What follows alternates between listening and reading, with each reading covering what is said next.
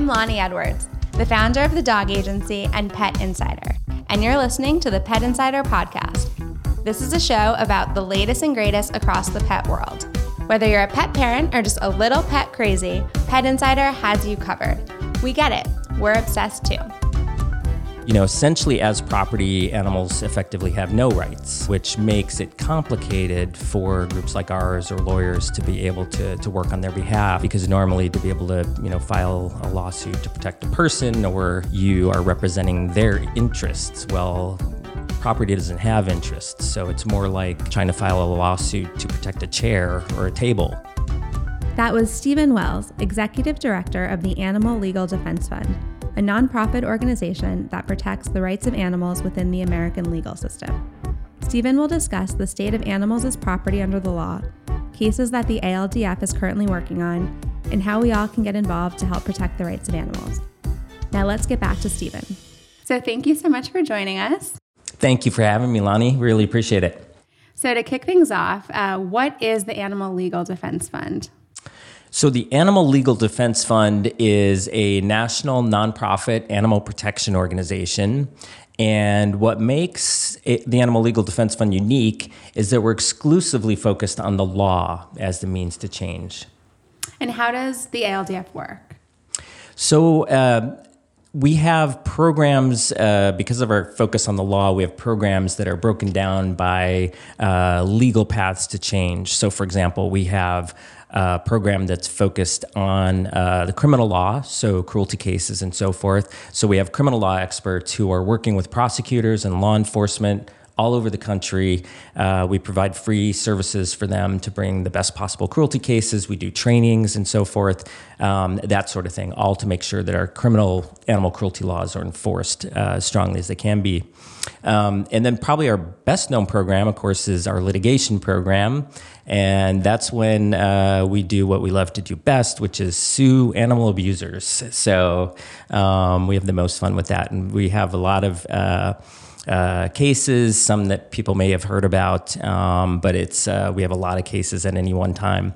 Um, then we have a legislative programs, so we're working with uh, legislators to write and pass stronger animal protection laws um, and get the word out about that. And then um, two kind of unique focused programs we have and they were programs i started when i joined aldf about uh, almost 20 years ago now it's hard to believe um, and that is our, our student chapter program. So we now have, uh, since I started it uh, about 15 years ago, we have student chapters in almost every accredited law school in the country now, about 220 student chapters. So we're, we're basically empowering law students to get involved with animal law and with our work. Um, and they host speakers and kind of get the word out in, in academia. Um, and then our pro bono program, and this is where we invite uh, lawyers and, and law firms to do work uh, for ALDF. Um, it's been hugely successful. We had about uh, $4.2 million worth of legal work donated last year, uh, which of course allows us to do a lot more for animals. So that's kind of how we're structured. That's uh, how we do business. How has animal law changed since the founding of the ALDF in 1979? That is an interesting story. Yeah. So, our founder, Joyce Tischler, um, was uh, a young attorney and realized that uh, the laws were not working very well for animals. Um, they were weak um, and haphazardly enforced when they were enforced, uh, enforced at all. So, she just uh, there was nothing like ALDF available. Um, so she started something. You know, uh, it was originally called Attorneys for Animal Rights, uh, became the Animal Legal Defense Fund, and basically all she knew was that the laws needed to improve and that lawyers needed to get involved to make that happen. So she had a law degree. Her passion was protecting animals. Um, so it's a really inspiring story of uh, you know someone who just got in, rolled up her sleeves, and got working. And uh, um, so enormous change. You know, there was really no such thing as animal law. You know, as a, as a recognized field of practice or study uh, prior to the founding of of ALDF. Um, and now, you know, animal law is taught at almost every law school. You know, it's being studied. There are uh, lawyers whose practices focus on animal law. Like I said, we have uh, pro bono partners. The biggest law firms in the country um, have signed up, and they're doing animal law work for us and so forth. So really, a sea change in terms of you know the the the just the fact that people are talking about animals in the law now. Um, and then substantively, um, gosh, there's been so much change uh, in in the almost 40 years since ALDF got started, and really accelerating change. You know, and so just the 20 years or so that I've been involved, I am just astounded at how much has changed. You know, a good example is uh, uh, there were, I think, just 18 states that whose animal cruelty laws included the potential for felony charges, you know, for really serious aggravated cruelty. Um, and now felony status is in every all 50 states. Um, and you know, that's just one indicator of how much more uh, seriously it's being taken. We have um, now the, the, the FBI and the federal agencies are now recognizing animal cruelty in their criminal databases um, because they see it as uh, so much more important than they once did. Also, of course, uh, you know indicators of potential violence to people. One of the top ones is you know violence to to animals. Um, so I think it's been a couple of things. I think it's been the the focus by attorneys and with the Animal Legal Defense Fund kind of providing a platform uh, and getting that started. Um, and then also just a growing awareness, you know, in society about the importance. You know, we've learned so much about animals and their capacity to feel and um, all that sort of thing. And I think we're starting to recognize that our laws are way behind the times. Are there specific laws that you think have improved because of the work that's being done? Yeah, um, there's there's a lot of really good examples, and uh, of course you're a lawyer, so I know uh, uh, you understand uh, you know how laws get changed. Um, but just for anyone else, you know, you, you, change laws obviously legislatively, and that is uh, where you have uh, state legislators or you know the federal government passing laws through Congress and that creates statutory law. Um, but then you can also change laws through litigation and filing strategic cases and so forth, um, and setting legal precedents. And you know those precedents can establish uh, new ways that existing laws can be used. Um, so that's what a lot of you know people ask me a lot like how do we choose our cases and and that sort of thing and it's a lot of thought because, as you can imagine, uh, the need is is really big, um, and we have to be strategic with our limited resources. So we're looking for cases, you know, that will have maximum impact, that will um, uh, affect the most possible animals, and also uh, hopefully set legal precedents that will continue to benefit other animals. So uh, changing the law, um, as you asked, a good recent example. Um, we filed a case in 2015 against a roadside zoo, uh, which is kind of the collective term for these little animal menageries that people put together of um, all kinds of animals, often uh, exotic wildlife and even endangered species. Um, unfortunately, uh, our federal legal system does not regulate the trade, and many states have no laws, so it's very easy to obtain uh, large uh, animals and just stick them in cages and so forth. So um, it's a it's a chronic problem across the country. So we found a place. Um, activists came to us with a situation in Iowa at a place called Cricket Hollow Zoo, uh, and they had a menagerie of animals, but they had a couple of uh, species that were endangered, uh, type of lemur and a couple of tigers. Um, and so we had done enough research that we thought we could file a case uh, we didn't see any reason why the Endangered Species Act, which of course is a, a famous law that protects animals in the wild, they're at risk of extinction. Um, we saw no reason that that law shouldn't also provide protection to members of an endangered species that are in captivity. So we filed the case and we won. And happily, uh, the lemurs and tigers went to sanctuary, the endangered animals. Um, interestingly, while that case was pending, lions were listed as endangered um, because their numbers are dwindling. And they also had lions. So we filed a second case for the lions there and also got them out. Um, but on the first case, so we won in the lower court, and that ha- it was appealed. And so just two weeks ago, uh, we got the Eighth Circuit decision, federal court, um, that upheld our victory in the Cricket Hollow case, which means that we have set precedent now that the Endangered Species Act applies to animals in captivity. So that has enormous potential to protect. You know, you think about um, you know orcas, you know, in little tanks are are listed endangered species. There's all kinds of species across the country, big cats and so forth, um, that this could benefit. You know, so so that's a law that changed. We're pretty proud of and, and recently. And what's been the most rewarding case you've worked on in your 20 years at the ALDF? I get asked that question a lot, and um, you know, there's been so much rewarding work. Uh, it was hard to say, but I I have to say, purely personally and emotionally, we had a case uh, that we filed back in 2004 um, that uh, it was a puppy mill, uh, kind of a hoarding puppy mill situation uh, that involved uh, about 350 dogs in uh, rural North Carolina.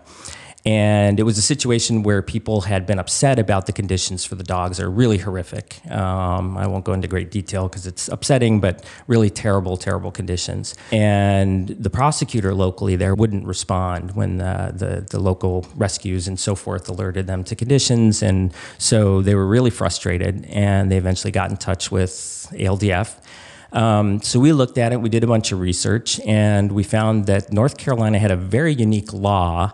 No one seems quite clear how this law got passed, but there was actually a law in the books in North Carolina, the only state, um, that provided some civil remedies for the criminal cruelty law. In other words, usually with criminal laws, you have to rely on prosecutors to file charges. You know, you can't file a lawsuit yourself um, to enforce criminal laws.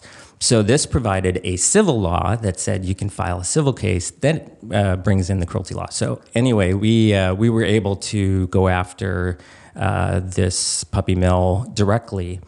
Um, and it was the first time this law had been used. It had been on the books for decades. Nobody had ever used it. So it was a case of first impression, as they say. Um, so we won, um, and it was an interesting case. Literally, after we filed, we were in trial and the judge got up from the bench in the middle of the trial and said, I want to go see this place. And he actually drove out to the, the property. It was uh, the, the woman's name was, was Woodley, the last name. So it was ALDF versus Woodley is the case. Um, so he went out to the Woodley property and came back and said, you know, yeah, you have way too many dogs and they're in bad shape. And so he gave us a temporary injunction that uh, um, gave us all the dogs, like just like that. So then, uh, then we had the realization that uh, we're actually a legal organization and not a shelter. Uh, right. So what did you do with all those dogs? it was a really interesting situation. Where we were like, huh, didn't see that coming so quickly. Um, so it was a really, this was why it was such a wonderful experience. So we scrambled. We, we did everything we had to do. Uh, we found a place locally in this little town called Sanford, North Carolina. It was an empty factory that had been sitting abandoned for a long time. The owner got, saw the news in the case, we contacted us. We basically built a shelter inside this thing, and and then there was an army of volunteers uh, one of the most touching things was how many people, you know, in this area came out and volunteered, uh, you know, taking care of these dogs, getting them back to health. Um, so then uh, I got I got the duty and the, the fortunate duty at the time to go and run the shelter. Um, and uh, so I was spending a lot of time in North Carolina and I mean, doing everything from clean, mucking out the uh, the pens to uh, organizing volunteers and that sort of thing. So um, that was rewarding because uh, you know the work that we do is usually it's in the courts. We're changing laws. We you know we know we're impacting animals but we rarely get hands-on work. So to have been there on the day uh, i had the job of taking the dogs out of the kennels and so forth that they were coming uh, to the property in um, to see how terrified and unsocialized and filthy and some of them sick and injured uh, you know as they came in and then over the months to see them you know blooming with health and starting to get a personality and starting not to cower in a corner all the time was just an amazing experience. Um, so I'm happy to say, uh, while the case was going on, we, we found homes for all of the dogs. It took us about a year and a half. Um, and uh, all the dogs found loving homes. And uh, the case was appealed, uh, which was good. Uh, we won in the lower court. Uh, we won in the the appellate court. This was state court, um, and it went all the way to the North Carolina Supreme Court, and we won. So we have now established, you know, the law of the land in North Carolina. Um, the big thing was nobody had tested who could use this civil law. So our argument was that it was clearly intended for you know groups like ours or you know anybody with uh, an interest in in animals' well-being to be able to use it, and that's the way it is. So yeah, it was a really great case, just because the dogs were saved, a great precedent was set, and I got my hands on a lot of dogs and helped. Yeah. Uh, you know, How long was that process from the beginning to the end? yeah, that is, so we filed the case in late 2004, and then we won the Supreme Court case in I think the middle of 07. Oh, wow. So it was about a three-year process. Yeah. Yeah, so it was it was very emotional. We, you know, so many people, even so, years later now, um, some of the volunteers and people that I worked with there have kept in touch, and many of them rescued some of the dogs.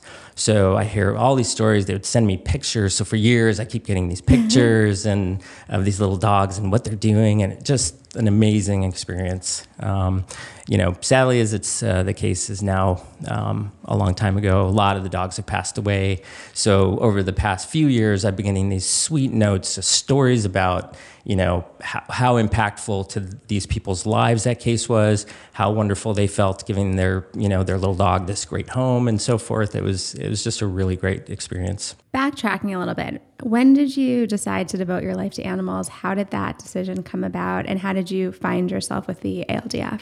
I often say I have a very bizarre resume um, when it comes to uh, my professional path. But uh, to make a long story short, I grew up in Chicago um, and realized, and, and I had started businesses. So being an entrepreneur was kind of my thing. And, um, and at some point, I realized uh, in my mid 20s that I did not want to live the rest of my life in Chicago. And I was really into the outdoors anyway, uh, so I sold my business and wound up moving to Alaska, um, the great outdoors. I didn't think I'd stay, but I was going to spend about a year there and go explore. And um, happened to be the year the Exxon Valdez ran aground in Prince William Sound, the oil tanker, and spilled um, millions of gallons of oil.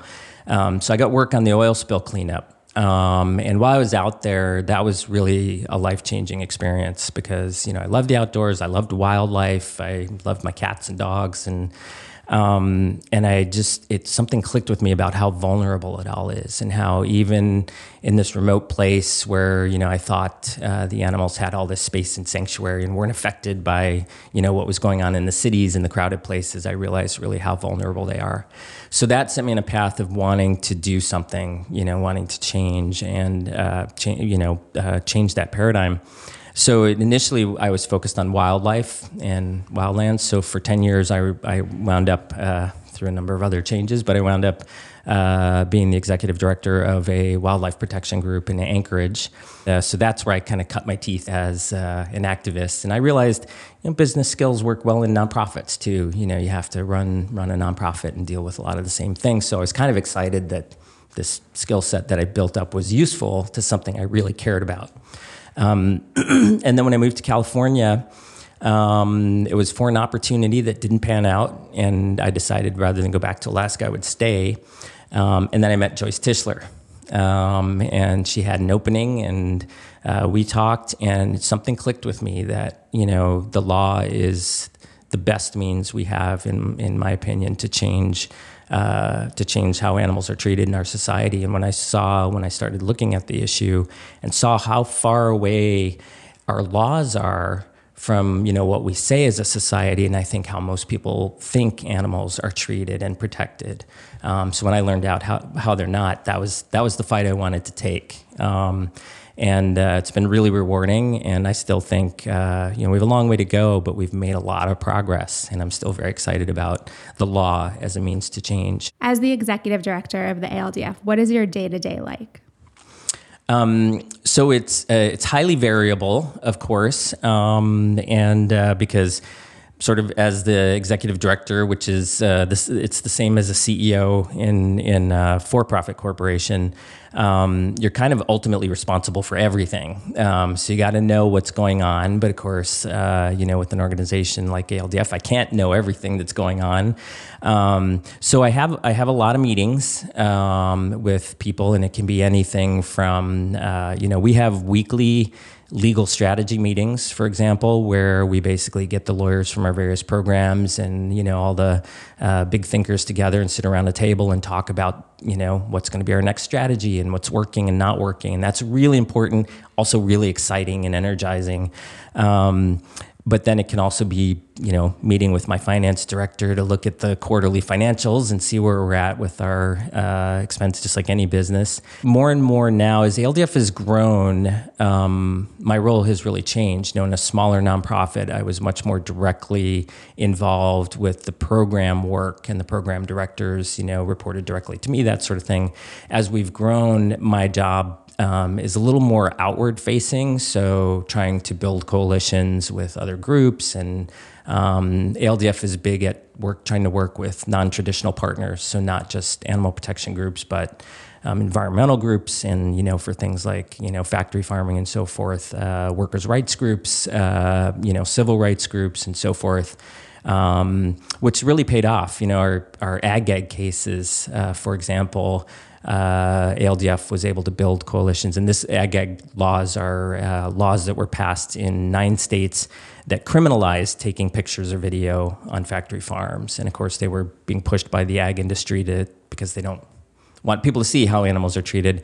Um, so we filed constitutional lawsuits in a number of states, and we won uh, two so far, and we have others filed. But that was an opportunity because these were issues that went beyond just animals, but also, you know, basic fundamental First Amendment rights. And so we had the ACLU and some other groups. Basically, I do a lot of traveling now, and um, so meeting uh, potential partners and um, you know donors. Of course, we uh, we rely on. Uh, donations to do our work, so I have to keep in touch with our donors and let them know what's going on, that sort of thing.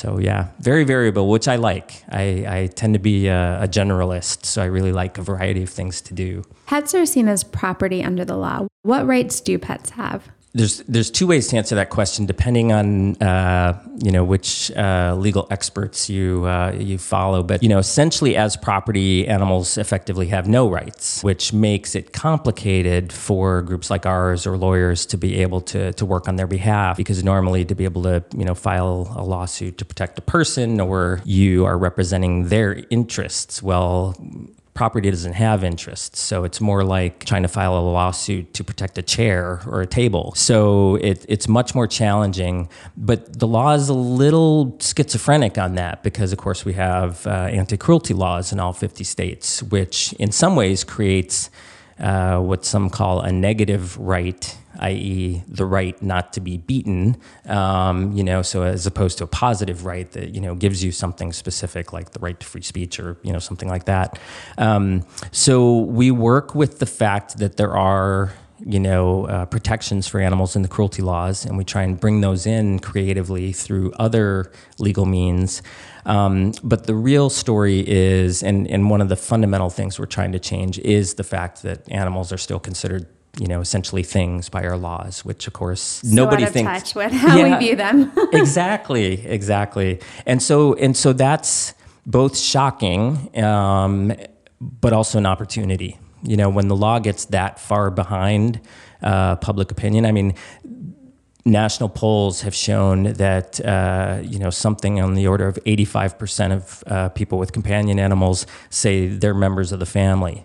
Um, and something, and it was funny, a huge percentage, something like 70% said if they were marooned on a desert island, they'd choose their dog over their spouse or other family member. Clearly, I mean, property. exactly, right? Right. Uh, so, you know, there's, there, the law is clearly out of step, you know, um, and science has shown us, you know, now we learn more every day about the depth of animals' cognition and feelings and uh, sociability and how really intelligent they are in ways we never imagined and so forth. So the law's got to catch up. These are not, this is not property. Uh, what is it like going up against big organizations like the USDA and the FDA? Um, Well, it's uh, yeah, it's interesting. Uh, going up against federal agencies has its pros and cons. Um, the biggest con when you're going up against agencies is uh, the courts tend to give a lot of deference to agency opinions. Um, so it's very difficult to make a case. So we, we actually haven't filed many federal agency cases that directly impact like how animals are, are being treated because the courts will usually just agree with what, what the agency says is correct. Um, but there are exceptions to that. Um, and uh, and it is important to do that to hold you know our federal agencies and so forth accountable to the law. Um, one big way uh, that we're using the federal courts is um, the Freedom of Information Act, um, which is a really, really important law that we have uh, that is supposed to make government accountable to the people um, and uh, so that the people can see what the government is up to. Well, agencies that are not doing um, things that are popular with the public uh, uh, don't like to give up documents uh, that show that. So we often, even though they're supposed to by law provide documents, we often have to go to a court to get them. Um, so we have several, you know, and it, it's kind of our commitment. Uh, you know, accountability is a big thing. You know, accountability in the government, uh, accountability uh, even in private industry. You know, to things like cruelty laws. Um, but it takes a lot of resources. You know, as you can imagine, uh, those cases, you know, against the big entities can drag on for years and uh, um, require a lot of research and a lot of, you know, you think about you file a lawsuit and you're trying to find information about something. Well, just going through the documents you get via that suit. So, you know, trying to, you have to have lawyers who are reading the documents and finding the key points you need uh, through discovery, that sort of thing. So it's a, it's a big effort. Um, and one of the uh, one of the great things that that has changed with the LDF, I mentioned earlier uh, that I started a couple of programs, and one was the student program. The other one was our pro bono program. So we started asking big firms to, to get involved. We have about 450 law firms. I did mention that um, we have law firms doing this, but for those kinds of things, the opportunity to have experts, you know, from outside doing this kind of work for free really allows our legal experts, you know, to think up the next case you know so we often can can mitigate how much work these big cases are by working with lawyers who um, are experts and willing to do this work uh, for free pro bono on behalf of their firms. So, how do you go about finding those lawyers and getting them signed up? So we have um, initially it was me when I had this bright idea. on yeah. law firm doors. yeah, sure, go do that. Uh, and that was pretty much it. Um, I would uh, talk to lawyers that we had, you know, as members or that were in our database, and ask them, you know, who's your firm's pro bono coordinator, and then I would try and get a meeting and um, you know pitch to them the idea. And once you got a, a once I got a few firms to do it then they got really excited about it. I remember one pro bono coordinator years ago that I worked with um, at a huge firm, Morrison and Foerster, which is a gigantic law firm. Um, you know, she told me I had become her favorite pro bono client because she said, you know, we get all these pro bono requests, and you know, I put them out there to our attorneys, and she said, when your requests come in, I have attorneys fighting over them. like, you know, it's so hard for me to fill some of our pro bono requests, but people love doing the stuff for you. Uh, so that was really heartwarming to hear. And I remember one time. Uh, uh, she got us a couple of lawyers to work, and I can't remember the specifics of the case, uh, but it involved uh, a couple of dogs, and they won the case, or they did the work, you know, for us that helped us win the case, and they were based in Tokyo, uh, you know, so it was very interesting. They took the pro bono thing.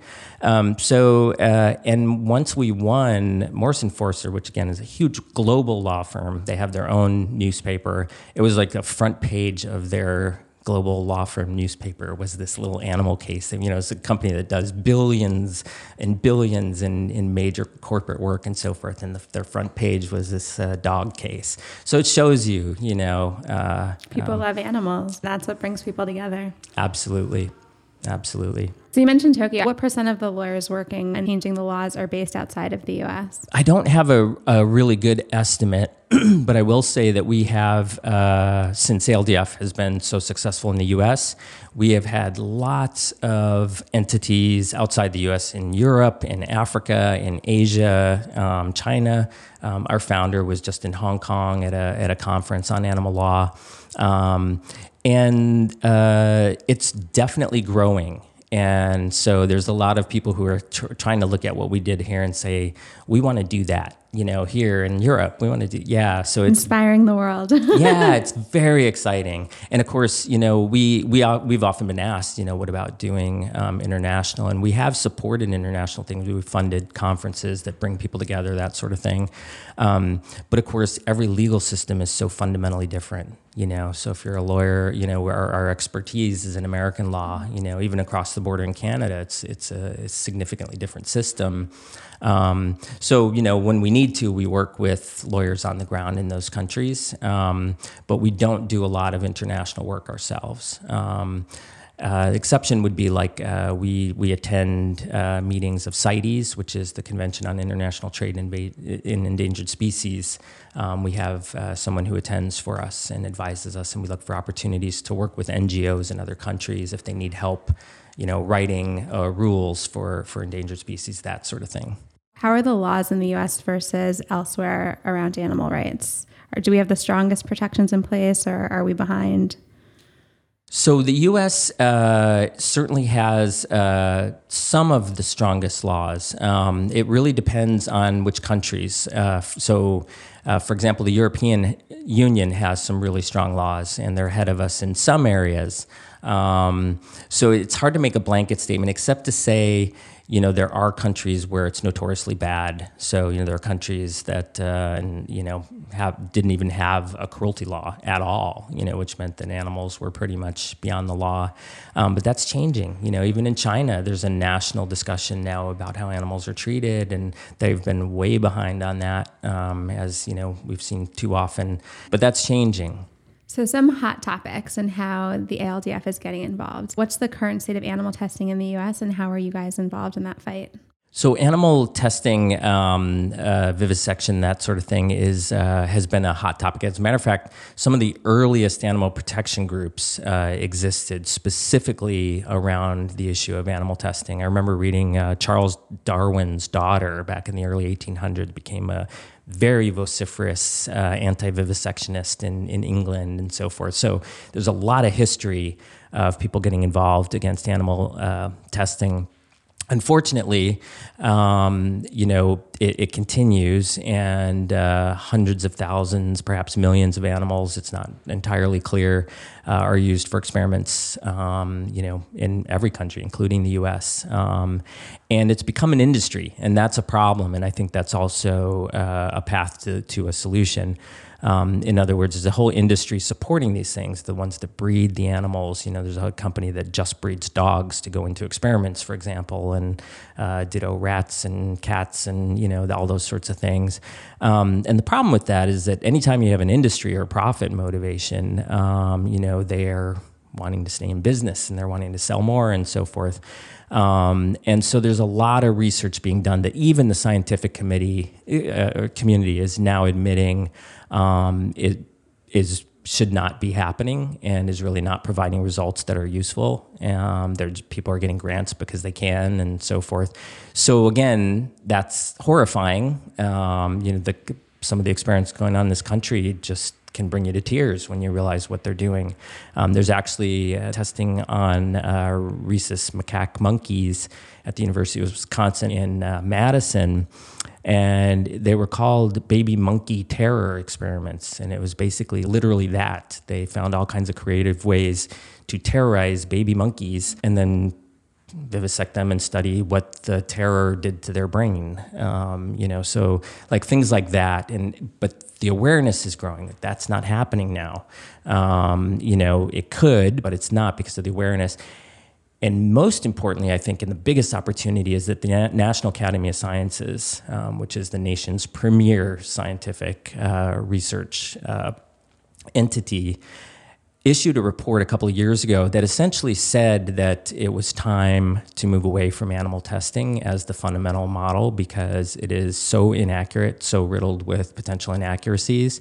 Um, and technology has provided us with much better solutions. So if you're wanting to test, you know, what impact a chemical or makeup or something is going to have on a person, there are much better ways to do that now with stem cells, with you know, uh, in vitro kind, you know, those sorts of things. Um, but also computer modeling is now replace, you know, replacing, and they're much more accurate because you know a cat is not a human, a, a rat is not a human. Um, so what you learn may or may not be relevant but meanwhile, a lot of animals are suffering. I know you touched on this already with respect to the North Carolina case, but puppy mills in general. Yeah, so puppy mills. Um, the most exciting thing I think happening with puppy mills is uh, there's kind of a new push for legislation, mostly at the local and state level, uh, which is aimed at banning the sale of, of dogs uh, from puppy mills. And so it's designed to really, you know, hit the sourcing and uh, force pet stores, if they're going to sell pets, to source from rescues and, um, you know, reputable shelters and that sort of thing. Um, so it's a good sign that we may have turned a corner on this puppy mill thing, and it's going to be interesting to see how that plays out. It's still a big industry, though, particularly in the Midwest, uh, where most of the uh, the dogs from puppy mills come from and are imported. Um, and it's terrible. You know, I've witnessed the conditions for farm animals in factory farms, and it's horrifying. And um, and puppy mills are really almost like you know factory farming of dogs. And the thing is, I mean, these are animals. You can see some disconnect for people with you know say food animals that they don't interact ever interact with. Um, but these are the animals we sleep with. You know, these are the animals that you know occupy our beds and our lives and members of the family and that sort of thing. So it's really uh, pretty appalling that we're allowing um, you know that kind of treatment for of dogs for profit. Um, so again, an opportunity. You know, I think when you have that kind of disconnect, uh, that's an opportunity for change. We just uh, filed a lawsuit, uh, which uh, we hope will be a model against the puppy mill in Vallejo, California. Um, and we won preliminary injunction that it shuts it down. Uh, they have to give up all their dogs and so forth. We'll still uh, have a trial, but of course, it's a really good sign. We got the injunction. We'll probably win. Um, so there are opportunities to challenge puppy mills as well. Um, the challenge is much like with factory farming; it's hard to get in and see what's going on, so you can get the facts to bring a case. They're very secretive, um, but uh, again, the tide is the tide is shifting. I think people are much more aware, and I think these laws that ban the sale of puppy mill animals will be um, the strongest means to an end for puppy mills. Sometimes these kinds of things are done like at the city level or county level, um, and it's easier to do. You know, smaller population, you can be focused, and that's what happened. You know, Los Angeles had banned the sale of puppy mill puppies, and um, we actually just completed litigation against a pet store chain in LA that was selling puppy mill puppies and lying to customers about it. Um, and how uh, did they get away with lying to the customers about it?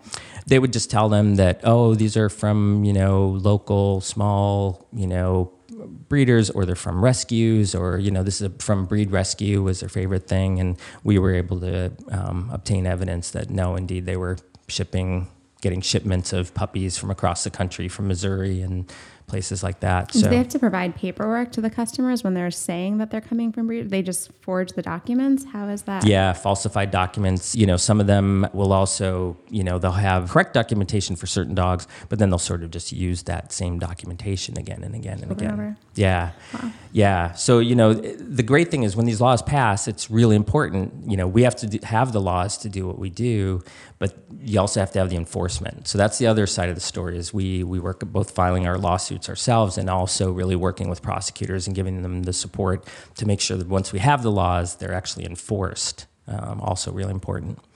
All right, next hot topic: SeaWorld, Seaquarium, zoos animals in captivity, it's, it's a big issue and something the Animal Legal Defense Fund has taken on, uh, particularly uh, wildlife in captivity. We were involved when the, there was a big fight in California over SeaWorld in San Diego, had wanted to expand and um, and they were going to be breeding and, and that sort of thing. And we got involved in that fight, as did a lot of other groups, um, and hap- happily were able to get the permit denied, um, which changed the model. And of course, Blackfish, uh, the movie, um, really documented you know what's going on with captive orcas um, and drew people's attention to that.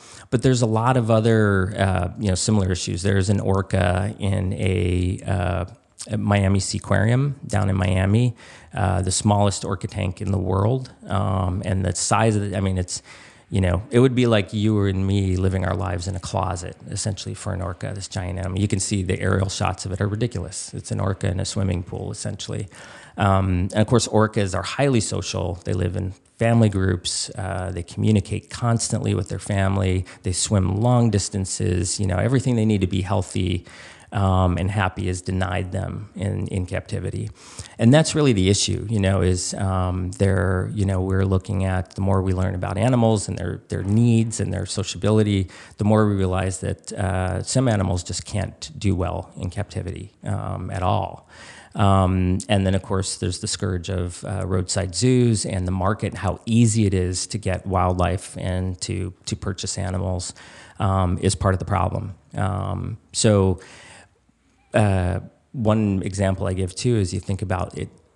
We don't have good laws um, to keep uh, wildlife traffickers from being able to sell animals all over. And so, for example, reptiles are big and you know so you can buy pythons and you can buy boa constrictors and all these exotic snakes and so forth.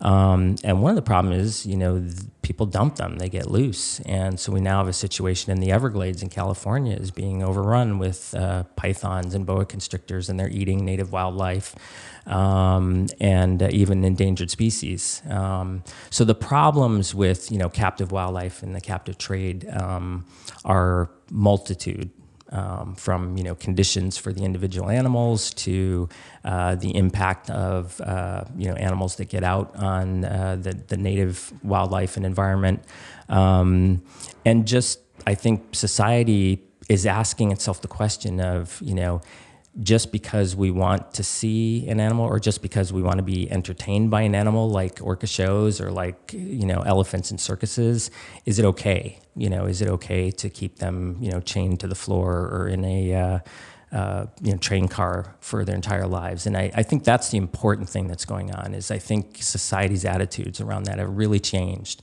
Um, so you look at uh, bullhook bans you know that control elephants. That use these metal rods called bullhooks when cities all over the country started passing bans on bullhooks, it was essentially a ban on elephants and circuses because circuses couldn't come. Um, and that was one of the things why Ringling uh, eventually uh, shut down, gave up the elephants, and, and so forth. So, um, really, there's a lot of good news, and a lot of it has to do with like people's attitudes changing, and uh, and then I think con- concurrent with that is we're seeing a lot of change in the law. We're moving in the right direction. Uh, so, what about acting animal animals in the entertainment industry? Yeah, that's that's another interesting uh, aspect of uh, uh, you know keeping animals in captivity is the entertainment industry. Uh, and you know the the answer is it, it varies, of course. Um, I think there are you know companion animal actors who are very well treated and have great bonds with their people and so forth. Um, but our particular concern, and I think the concern of, of most people as they learn what's going on, is having um, you know large wild animals that are uh, trained to do tricks and so forth.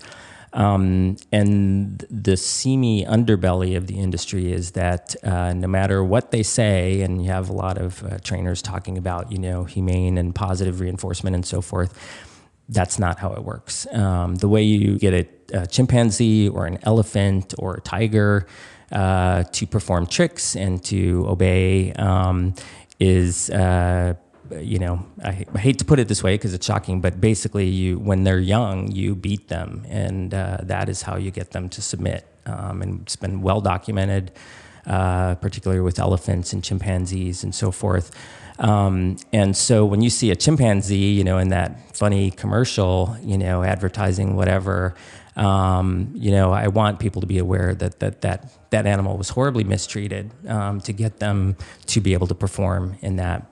And then the flip side too is that uh, chimpanzees, which can have a lo- you know fairly long lifespan, can only be used as animal actors for three to four years, and once they get to that point, they become unmanageable even even with the beatings and trainings and so forth, they become they're very strong and they become uh, they they just won't listen anymore. So the sad thing is, a lot of them then get parked in some horrible roadside zoo, and there are chimpanzees in cages across the country that are going to live the rest of their lives uh, because they served their few years in the entertainment industry. So, um, you know, once again, I think it raises the question: is you know, is is that a consequence that makes you know a, a cute appearance in a movie or a TV commercial uh, worthwhile? And I think most people would say no. And I think people are starting to become aware of that and are saying no. So, how are dogs different? Because I feel like dogs can be trained to do things in a good way. Is that just because of their innate capabilities or their desire to please? How are they different from chimpanzees? Yeah, um, they're and and you know not to say that dogs don't get mistreated sometimes, but uh, fundamentally different. You know, there's a lot of research, and I'm I'm a big dog fan, as you know. Um, had dogs my whole life and love dogs, um, and uh, it's fascinating to me to read about you know the history. There's a really a lot of study that's gone into like the long, long, you know, tens of thousands of years bond that humans have developed with domestic dogs, to the extent that you know they've done things like um, uh, because of it's called coevolution. You know, we really have uh, brought dom- domestic dogs have been part of our lives for so long that we've evolved similarly. And they've realized that things like dogs read facial cues on people. Um, even chimpanzees and other primates, you know, like us, can't do that. Uh, dogs understand pointing. You can point at things with dogs and they get what you're meaning. You can't teach a chimpanzee to understand what it means when you point. They don't do it. So dogs have learned this and it's almost become this innate behavior. So all of that is just an example of, you know, our relationship with dogs in particular is, is really different. Um, so to get them to do, as we all know, um, you know, food is a great motivator. No, a treat. yeah. So you can do that, um, and uh, you know, dogs can be handled, and you know, you can have a, a, dog that sleeps in your bed and still will get up and happily do uh, tricks and so forth. So that's really the difference. So now the future of the ALDF. We've touched on this a bit, but what do you kind of hope to happen in the next 20 years? What do you think is feasible? Where are we headed? Yeah. So, um, wow, twenty years is a is a big I double Think your of like, yeah, exactly. I'm thinking like, uh, you know, so many things I couldn't have imagined happening so quickly 20 years ago have happened. You know, and um, so the pace of change has been faster than I might have hoped, um, and I'm pretty hopeful.